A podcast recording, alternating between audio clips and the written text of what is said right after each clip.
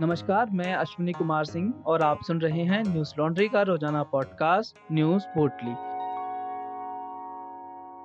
आज है 26 मई, दिन बुधवार।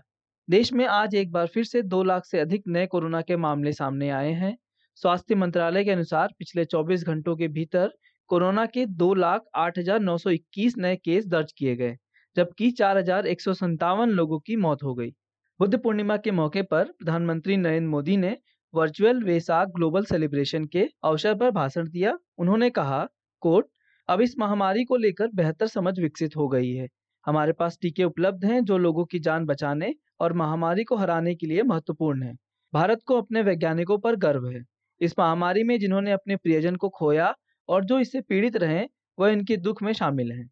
अनकोट वहीं केंद्रीय महिला एवं बाल विकास मंत्री स्मृति ईरानी ने कहा, एक अप्रैल से अब तक पाँच बच्चे कोरोना संक्रमण की दूसरी लहर में अपने माता पिता के निधन के कारण अनाथ हो चुके हैं। उनके संरक्षण एवं सहयोग के लिए सरकार प्रतिबद्ध है। नए डिजिटल नियमों के खिलाफ आज व्हाट्सएप ने दिल्ली हाई कोर्ट में याचिका दायर की है। व्हाट्सएप ने कोर्ट से इन नए नियमों पर रोक लगाने की अपील की है। व्हाट्सएप के मुताबिक यह नियम भारत के संविधान के मुताबिक यूज़र्स की प्राइवेसी के अधिकारों का उल्लंघन करते हैं। नई गाइडलाइन के मुताबिक सोशल मीडिया कंपनियों को उस यूज़र की पहचान बतानी होगी, जिसने सबसे पहले किसी मैसेज को पोस्ट या शेयर किया है। व्हाट्सएप ने कहा कि चैट्स को ट्रेस करने के लिए बाध्य करने वाला यह कानून व्हाट्सएप पर आ रहे हर मैसेज का फिंगरप्रिंट रखने के बराबर है। अगर हम ऐसा करते हैं तो इससे एंड टू एंड एनक्रिप्शन बेमतलब होगा और लोगों की निजता के अधिकारों का हनन भी होगा। व्हाट्सएप के प्रवक्ता ने इस मामले पर कहा कोर्ट हमने लगातार सिविल सोसाइटी और एक्सपर्ट्स के साथ मिलकर दुनिया भर में अपने यूज़र्स की निजता के अधिकारों की सुरक्षा के लिए आवाज़ उठाई है। इस बीच हम इस मुद्दे पर एक व्यवहारिक हल निकालने के लिए भारत सरकार के साथ लगातार बातचीत जारी रखेंगे, ताकि हम लोगों की निजता की सुरक्षा कर पाए और हमारे पास मौजूद जानकारी के हिसाब से वैध कानूनी आग्रहों के लिए सहयोग कर पाए। अनकोट। राइटर्स की खबर के अनुसार व्हाट्सएप की याचिका 2017 के सुप्रीम कोर्ट के उस फैसले को संदर्भित करती है, जिसमें कहा गया है कि गोपनीयता को संरक्षित किया जाना चाहिए, सिवाय उन मामलों को छोड़कर जहाँ वैधता, आवश्यकता और अनुपातिकता सभी इसके खिलाफ हैं। बंगाल की खाड़ी में चक्रवात यास इस समय गंभीर रूप धारण कर चुका है। मौसम विभाग के अनुसार चक्रवात का सबसे ज़्यादा असर तटीय उड़ीसा और पश्चिम बंगाल में होगा। इसके अलावा तमिलनाडु, आंध्र प्रदेश अंडमान निकोबार द्वीप समूह में भी इसका प्रभाव दिखाई देने की आशंका है। चक्रवात यास को लेकर उड़ीसा के छह ज़िले हाई रिस्क जोन घोषित किए गए हैं। इनमें बालासोर, भद्रक, केंद्रपाड़ा जगत सिंहपुर और मयूरभंज शामिल है। चक्रवात यास सुबह नौ बजे उड़ीसा के भद्रक ज़िले में धामरा बंदरगाह के पास पहुँचा, जिसके कारण वहाँ तेज हवाएँ और समुद्र में ऊँची लहरें देखने को मिली। वहीं पश्चिम बंगाल के दीघा में समुद्र का पानी शहर में प्रवेश कर चुका है। पश्चिम बंगाल के नई हाटी और हाली शहर में कई घर तूफ़ान और तेज बारिश की वजह से तबाह हो गए।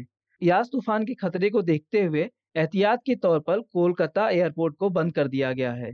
तूफ़ान को देखते हुए एनडीआरएफ ने पाँच राज्यों और एक केंद्र शासित प्रदेश में 115 टीमों की तैनाती की है, जिनमें से बावन उड़ीसा और पश्चिम बंगाल में 45 टीमें शामिल हैं। साथ ही अब तक 10 लाख से अधिक लोगों को सुरक्षित स्थानों पर पहुँचाया जा चुका है। कृषि कानूनों के विरोध में छह महीने पूरे होने पर आज देश भर में किसानों ने काला दिवस मनाया। दिल्ली की सीमाओं समेत पंजाब और हरियाणा के कई शहरों और गाँवों में मार्च निकाले गए। यूपी गेट पर काला दिवस मनाने के दौरान भारतीय किसान यूनियन के राष्ट्रीय प्रवक्ता राकेश टिकैत ने मंच से किसानों को संबोधित करते हुए कहा, सरकार को कृषि कानून वापस लेने होंगे। उन्होंने कहा कि आंदोलन को छह महीने पूरे हो चुके हैं। यदि छह महीने में भी सरकार किसानों से बात नहीं करती है तो इसका मतलब यह है कि आंदोलन लंबा चलेगा। साथ ही इस मौके पर किसानों ने विरोध करते हुए पुतले भी जलाए और हाथों में काले झंडे लेकर सरकार के खिलाफ नारे लगाए। किसान नेता अवतार सिंह मेहमा ने कहा, कोर्ट, आज का दिन यह बात दोहराने का है कि हमें प्रदर्शन करते हुए छह महीने पूरे हो गए, लेकिन सरकार, जिसके कार्यकाल के आज सात वर्ष पूरे हो गए, वह हमारी बात नहीं सुन रही। अनकोट इस मौके पर सुरक्षा की दृष्टि से पुलिस ने सिंघू टिकरी और गाजीपुर बॉर्डर समेत तमाम धरना स्थलों पर सुरक्षा व्यवस्था बढ़ा दी। बता दें कि पिछले हफ़्ते कई विपक्षी नेताओं ने इस विरोध दिवस का समर्थन किया था। न्यूज़ लॉन्ड्री के रिपोर्टर्स ने लगातार ग्राउंड रिपोर्ट से किसान आंदोलन को कवर किया है। छह महीने पूरे होने पर आप भी किसान आंदोलन पर की गई न्यूज़ लॉन्ड्री की तमाम ग्राउंड रिपोर्ट्स को पढ़ सकते हैं। हम इस तरह की ग्राउंड रिपोर्टिंग कर पाए, इसके लिए बहुत ज़रूरी है कि आप हमें सब्सक्राइब करें, ताकि हम बेरोक टोक आप तक ग्राउंड से खबरें ला सकें। अमेरिका के विदेश मंत्री एंटनी ब्लिंकेन इसराइल पहुँचे। वहाँ उन्होंने इसराइल और हमास के बीच हुए संघर्ष के बाद पूरी तरीके से तबाह हुए गाजा की मदद के लिए अंतर्राष्ट्रीय सहयोग की अपील की। ब्लिंकेन ने इसराइल के प्रधानमंत्री बेंजामिन नेतन्याहू से मुलाकात की। इसके बाद उन्होंने कहा, अमेरिका इस गंभीर मानवीय संकट के समाधान के लिए काम करेगा। हालाँकि उन्होंने यह भी भरोसा दिया कि अमेरिका गाजा के हमास शासकों को इस पुनर्निर्माण सहायता से कोई फ़ायदा नहीं उठाने देगा। बता दें कि गाजा में इसराइल और हमास के बीच संघर्ष विराम के बाद इसराइल ने गाजा सीमा को खोलने का फैसला लिया है। यह दो हफ्तों के बाद पहला मौका है जब दोनों देशों के बीच सीमाओं को खोला गया है। न्यूज़ लॉन्ड्री हिंदी, सब्सक्राइबर्स के सहयोग से चलने वाला एक मीडिया संस्थान है। हम ग्राउंड रिपोर्ट्स इंटरव्यूज़ पॉडकास्ट और वीडियोस के माध्यम से अपने पाठकों तक निष्पक्ष और तथ्यपूर्ण खबरें पहुँचाने का प्रयास करते हैं।